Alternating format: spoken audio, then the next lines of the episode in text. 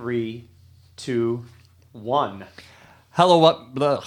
And again, I got- I got it, I five, four, three, dos, uno.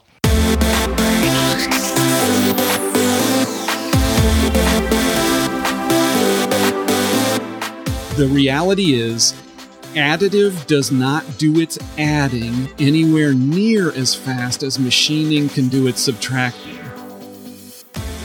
If the sound of a machine tool removing metal gets your blood pumping, then you are Metalworking Nation.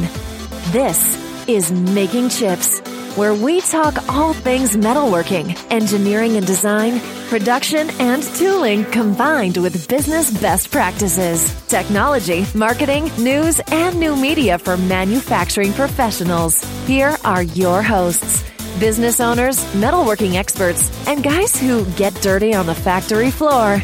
Jim Carr and Jason Zenger. Now, let's make some chips. Hello, Metalworking Nation. My name is Jason Zenger, and this is Making Chips, where we equip and inspire manufacturing leaders. And I'm here in the studio with my friend and co-host Jim Carr. Yeah, and I'm we here. yeah, and we have for the second time our special VIP guest, Pete Zelinski. Yeah, welcome, Pete. Oh, thank you. Welcome yeah, back. Thanks, yeah, welcome back, and thanks for uh, sitting with us today and uh, giving us all this inspiration to equip uh, these manufacturing leaders. It, it's great to have you here.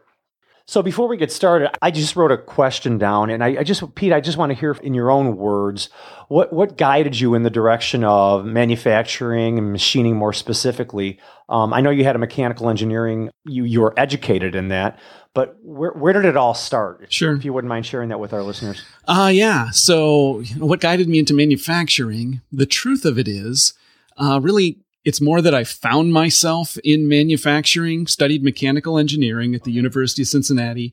I worked pretty much all through college in a co-op position in a machining laboratory in, it's now called GE Aviation. It was GE Aircraft Engines at the time. Um, love CNC machining. Um, never stopped thinking, have never stopped thinking that CNC machining is absolutely cool. It is cool. Um, I like it.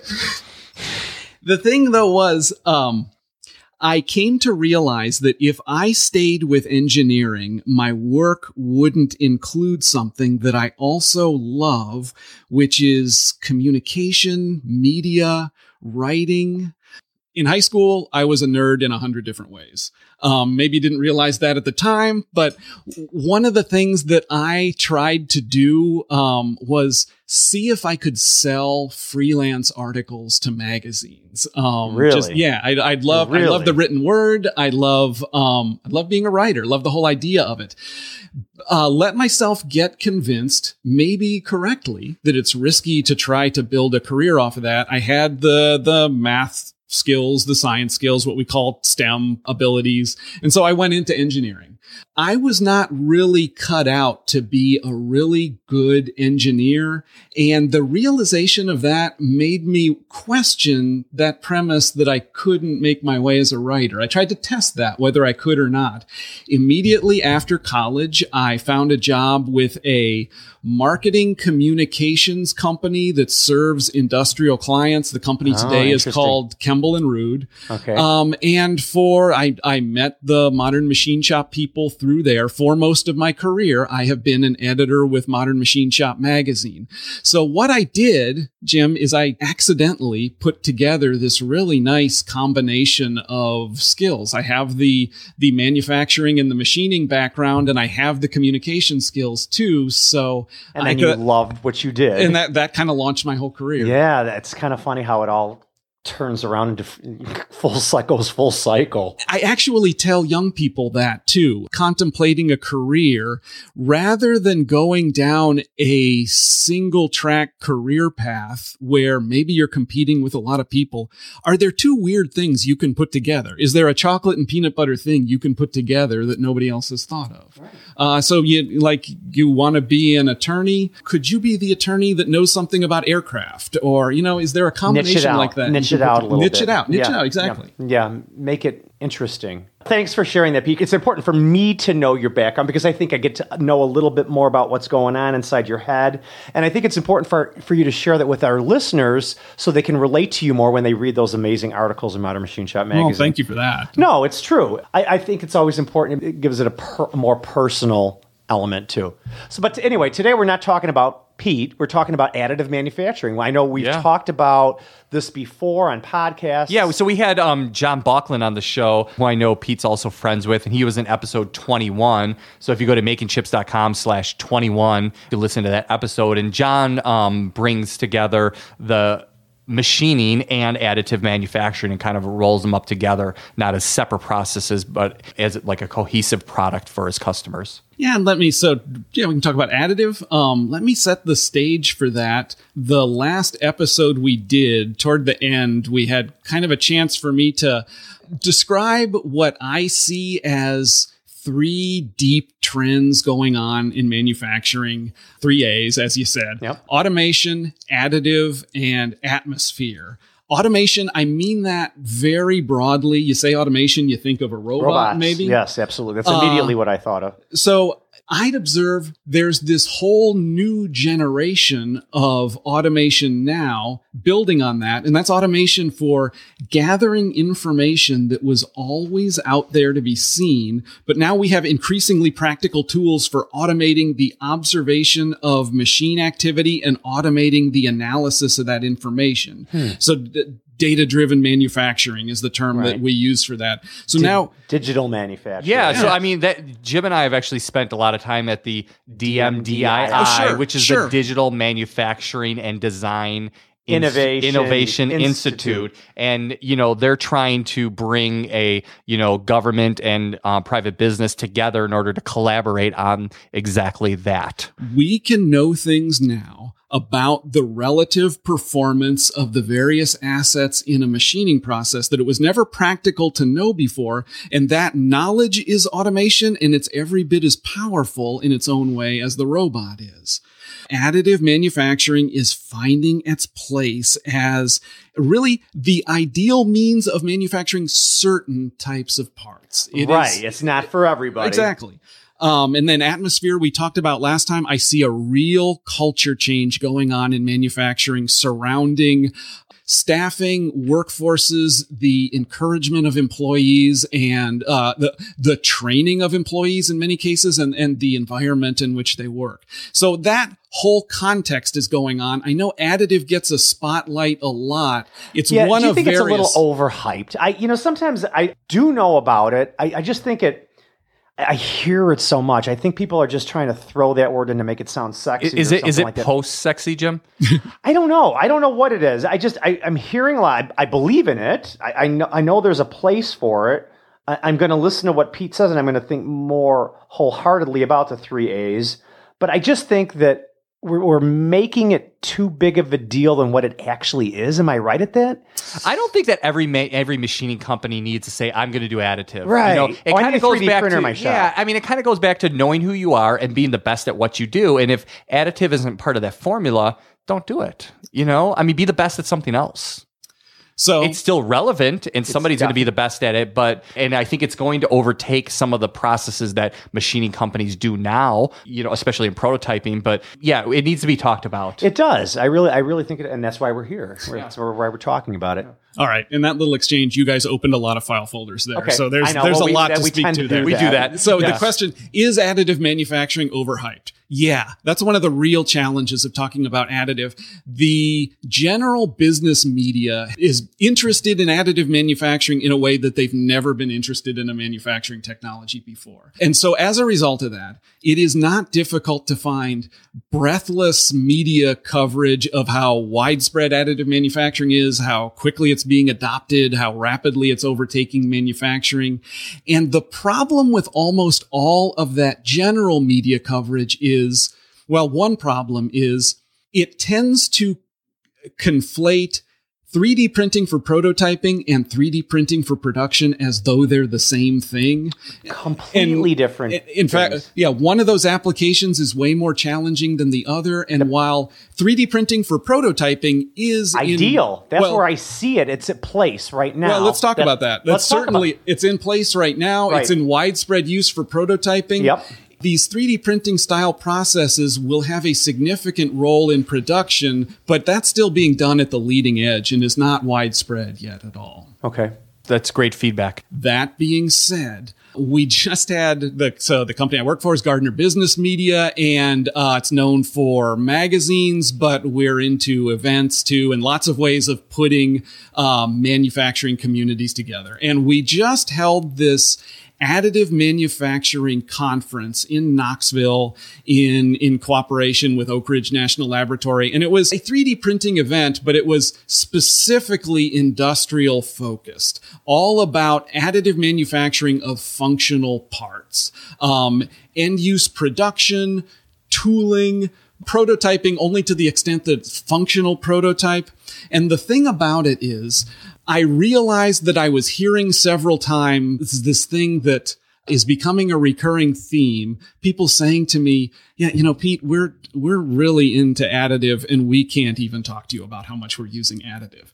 Because the thing is that the, So they're being guarded. right now the learning curve investment is so high that companies that figure things out about additive do want to be guarded and don't want to come out with what they're able to do.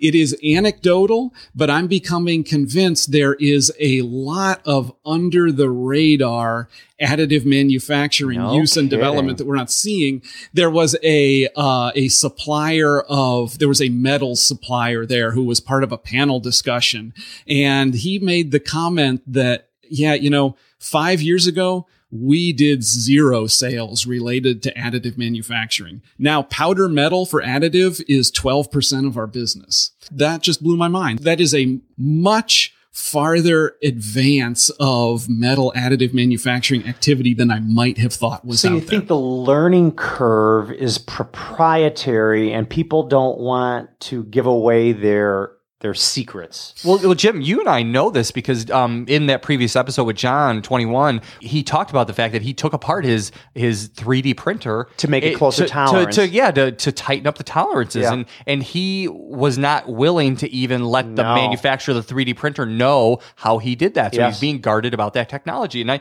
I think it's smart to do that. You know, I mean, eventually he knows that um, somebody's going to figure it out, and they're going to commercialize that close tolerance 3D printer. But for now, it gives him a competitive advantage that he shouldn't just you know give away. Well, so there is that. So John Bachlan modified his machines. Yep. There's that leads me to a couple things. Another and even more prominent example of modified machines that the company doesn't really talk about. There is a certain labor efficiency in additive manufacturing in some cases. Sometimes there's a lot of finishing work to additive parts that sort of compromises the labor cost savings, but there's a company called Cloud DDM, DDM for direct digital manufacturing.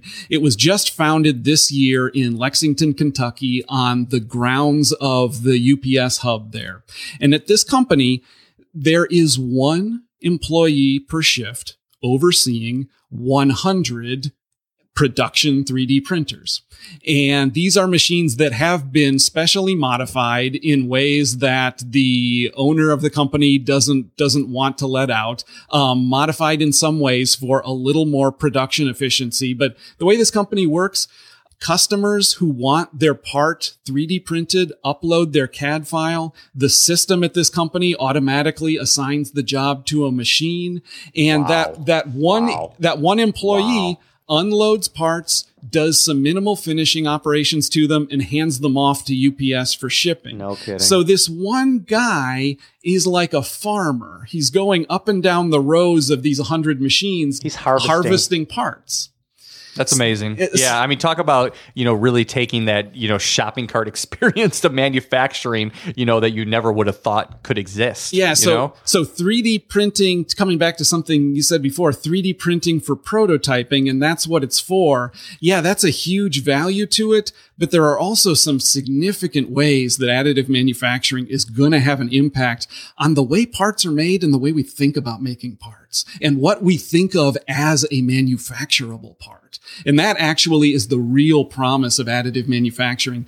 Design freedoms that there's no practical way for us to realize today. That's Wow. that's that's My amazing. head is yeah, spinning Yeah, one one of the things, and, here. and I don't know if you can see this implications, but do you do you see additive manufacturing as being a means of keeping manufactured products and labor in the United States as opposed to having to outsource certain manufactured products? Everything I say here seems to have this caveat in some cases because it's absolutely true. Of course, that- but in general terms, additive yeah. like any process has its place and there are parts that it's really good for in some cases you could get away from casting and forging you could instead grow a a near net shape part, actually nearer to net shape than the a forging might get you.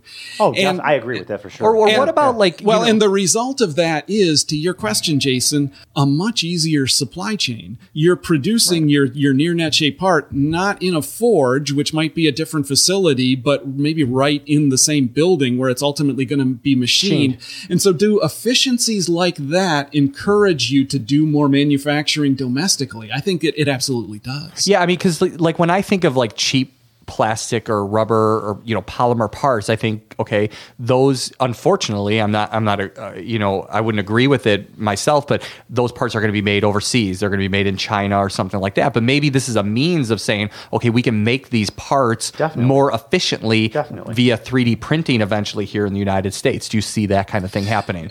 Yeah, I will also say machining's pretty darn efficient, and and it's getting more efficient. I mean, it's with- already happening. Yeah, with the yeah. increasing facility that, Even in that companies have to use automation. Well, three um, axis machines are going to go by the wayside. I don't even think they're going to be around. Mm-hmm. I think that we're going to be much more highly technological. There's going to be, you know, it's either a fourth axis, a five axis, or a live tooling, or the spindle's going to articulate, or I think it's going to become commonplace. I think the three axis CNC is going to become kind of a dinosaur. it'll be a three axis additive manufacturing and machining center if it's three axis. It'll probably do multitasks. Yeah, Yes. exactly, exactly. I think manufacturing technology in general is getting more efficient and manufacturers are getting better at deploying it and additive figures into that. But I think the overall efficiency advance of manufacturing technology is going to encourage domestic production.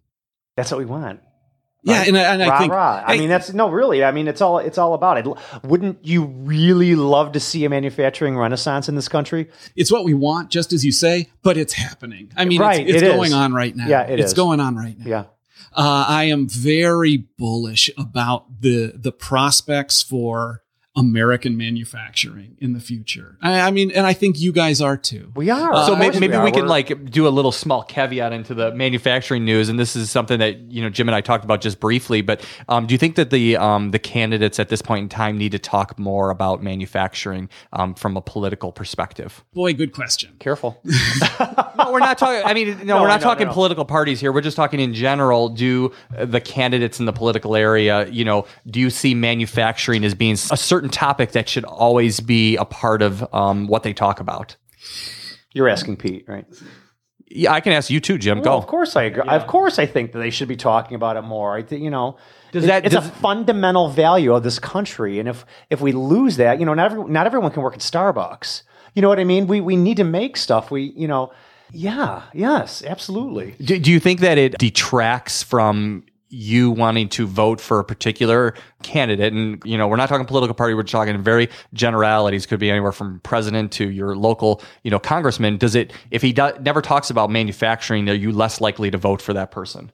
Yes, of course. Okay, okay. like- yeah, of course. I, you know, it's my life. It's my, you know, I've got a lot invested in this, and I, I'm passionate about it. I've got a lot of moving, you know, circles around it with me. Yeah, it's definitely. we, I mean, we should almost be communicating that to our friends and our neighbors that aren't in the manufacturing yes. industry and say, you know, this is important, and you know, the candidates should be talking about this, and you should be aware of it. That you know, your job as a lawyer, there's you know, could be somewhere down the line that you're dependent on the manufacturing a jobs service. here. We can't just be an all service country. Couldn't we agree more. Have to make something. It's funny because most people that aren't in the manufacturing industry think that we can be just as service oriented, and it's so frustrating. It is. you know. it's very frustrating. so I'm with you. I love the fact that elected officials feel like they need to pander to manufacturing now. That is a very oh, nice oh, change. great. I agree with you. Yes, yes. Yeah. Here's the the one thing about aspiring office holders talking about manufacturing is they have a dated picture of what manufacturing actually Sure, is. sure. Yes. I think it's an- starting to change though too. You know, Slowly, because yeah. like the people that are their handlers and you know, they're starting to take them to the more advanced manufacturing companies that aren't the dirty places because they don't want to go there. These guys, these politicians don't want to get dirty. Let's be honest. Well, here's here's what I think of when I say that. So, another thing that I feel really privileged about in my position is I get to tell this story in manufacturing that's not being seen.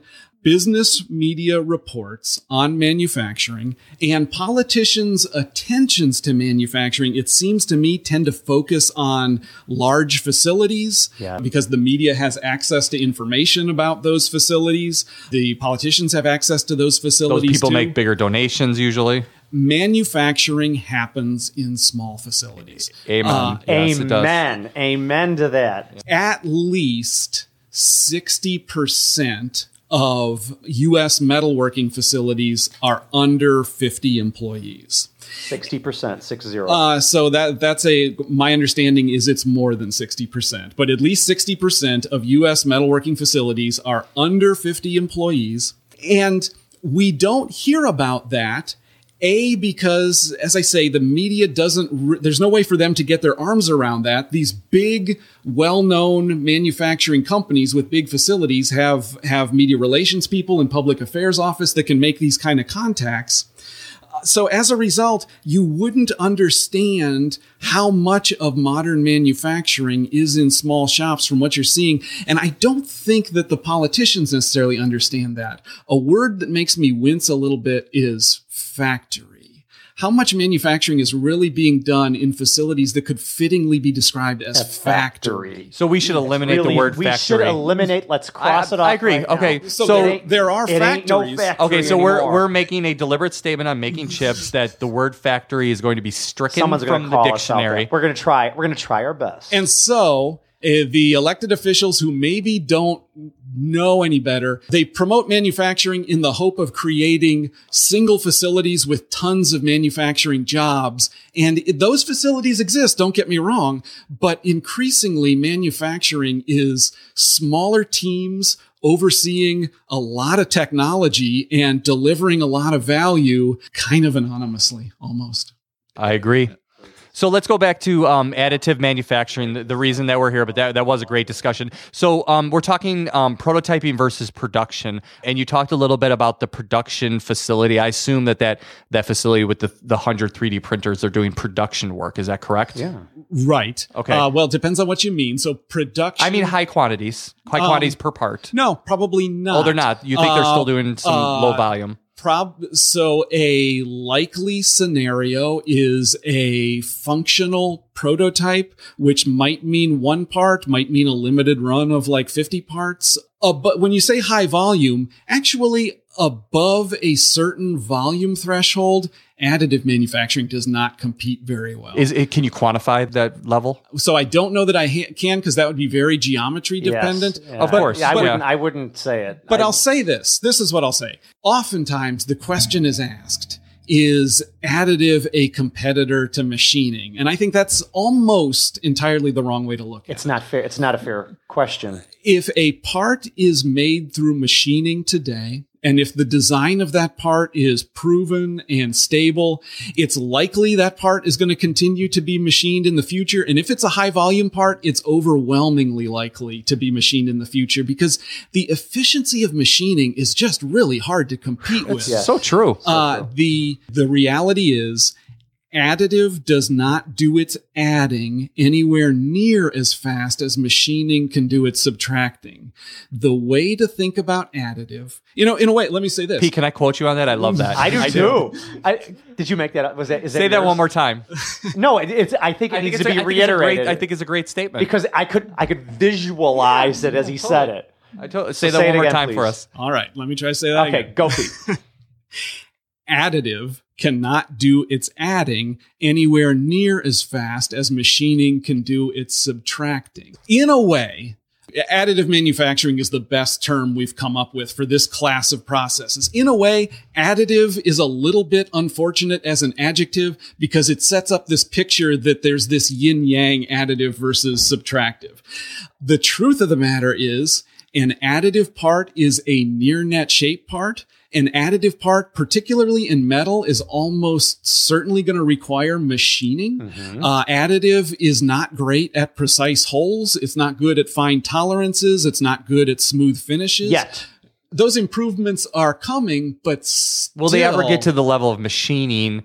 Um, your close tolerance machining? I don't Probably think- not. I, I can't imagine it could, but you know, maybe we'll So maybe I- we'll all be dead and gone by then. Oh, I you think, know? yeah, I think either we'll wait a long time for that or an unanticipated technology breakthrough. Yeah, will something be other than necessary for additive. that. But keep in mind, we, we take for granted near net shape parts today. We use casting, we use forging. Additive manufacturing figures into that. It allows a near net shape part to be made in a tooling less process. There's no die involved. Um, so that allows for smaller quantities.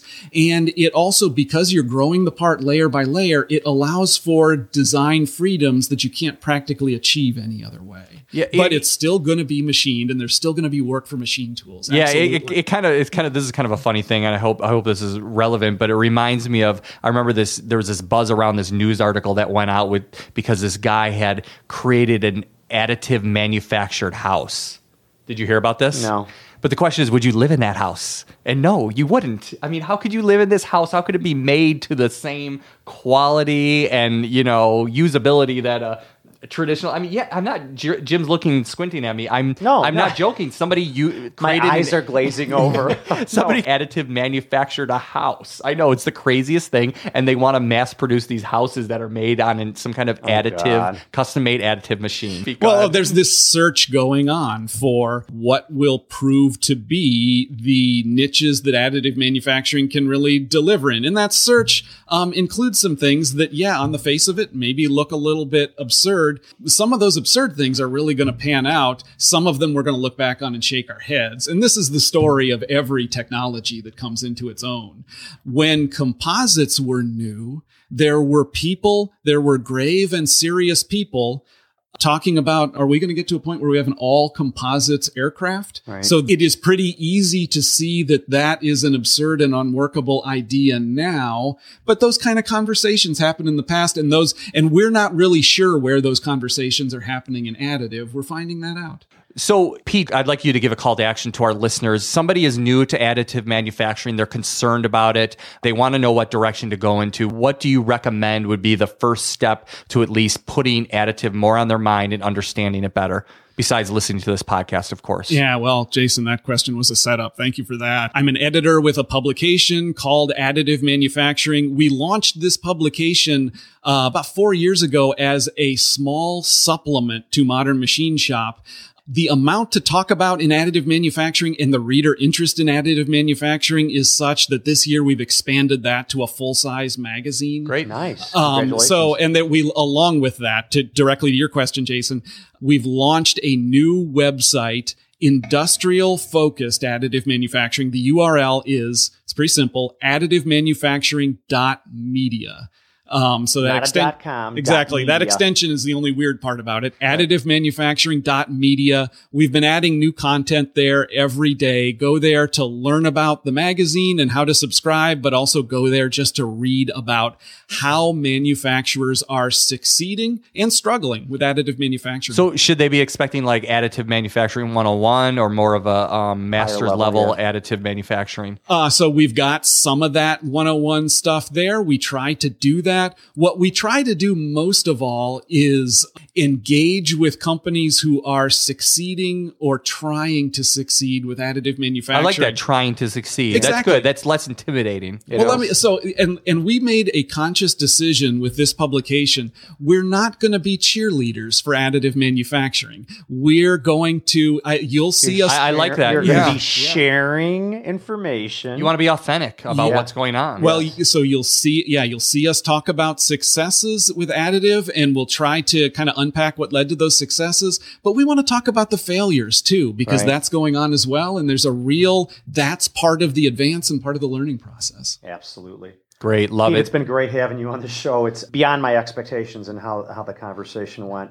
But if you want to get a, a hold of Pete or, or connect with him, best bet would be on LinkedIn, right, Pete? Yeah, I like LinkedIn. Yeah. LinkedIn is a good. You can search for Peter P E T E R Zelinski. That's Z E L I N S K I. Uh, again, Modern Machine Shop Magazine is mmsonline.com. Also, Pete mentioned additive manufacturing dot media. Thank you, Pete. Oh, thank you. It's been a real pleasure. yeah, Thank we enjoyed it. Thank you. We'd like to have you back sometime too. And bam. This podcast exists to improve the manufacturing industry. We want to hear from you, the owners, managers, leaders, and engineers from the metalworking nation. What ideas do you want to share, and what keeps you up at night? We want you to take something away from this podcast that you can use to improve your company, your team, and yourself. So let us know what you want to hear, and we'll see you next time on Making Chips.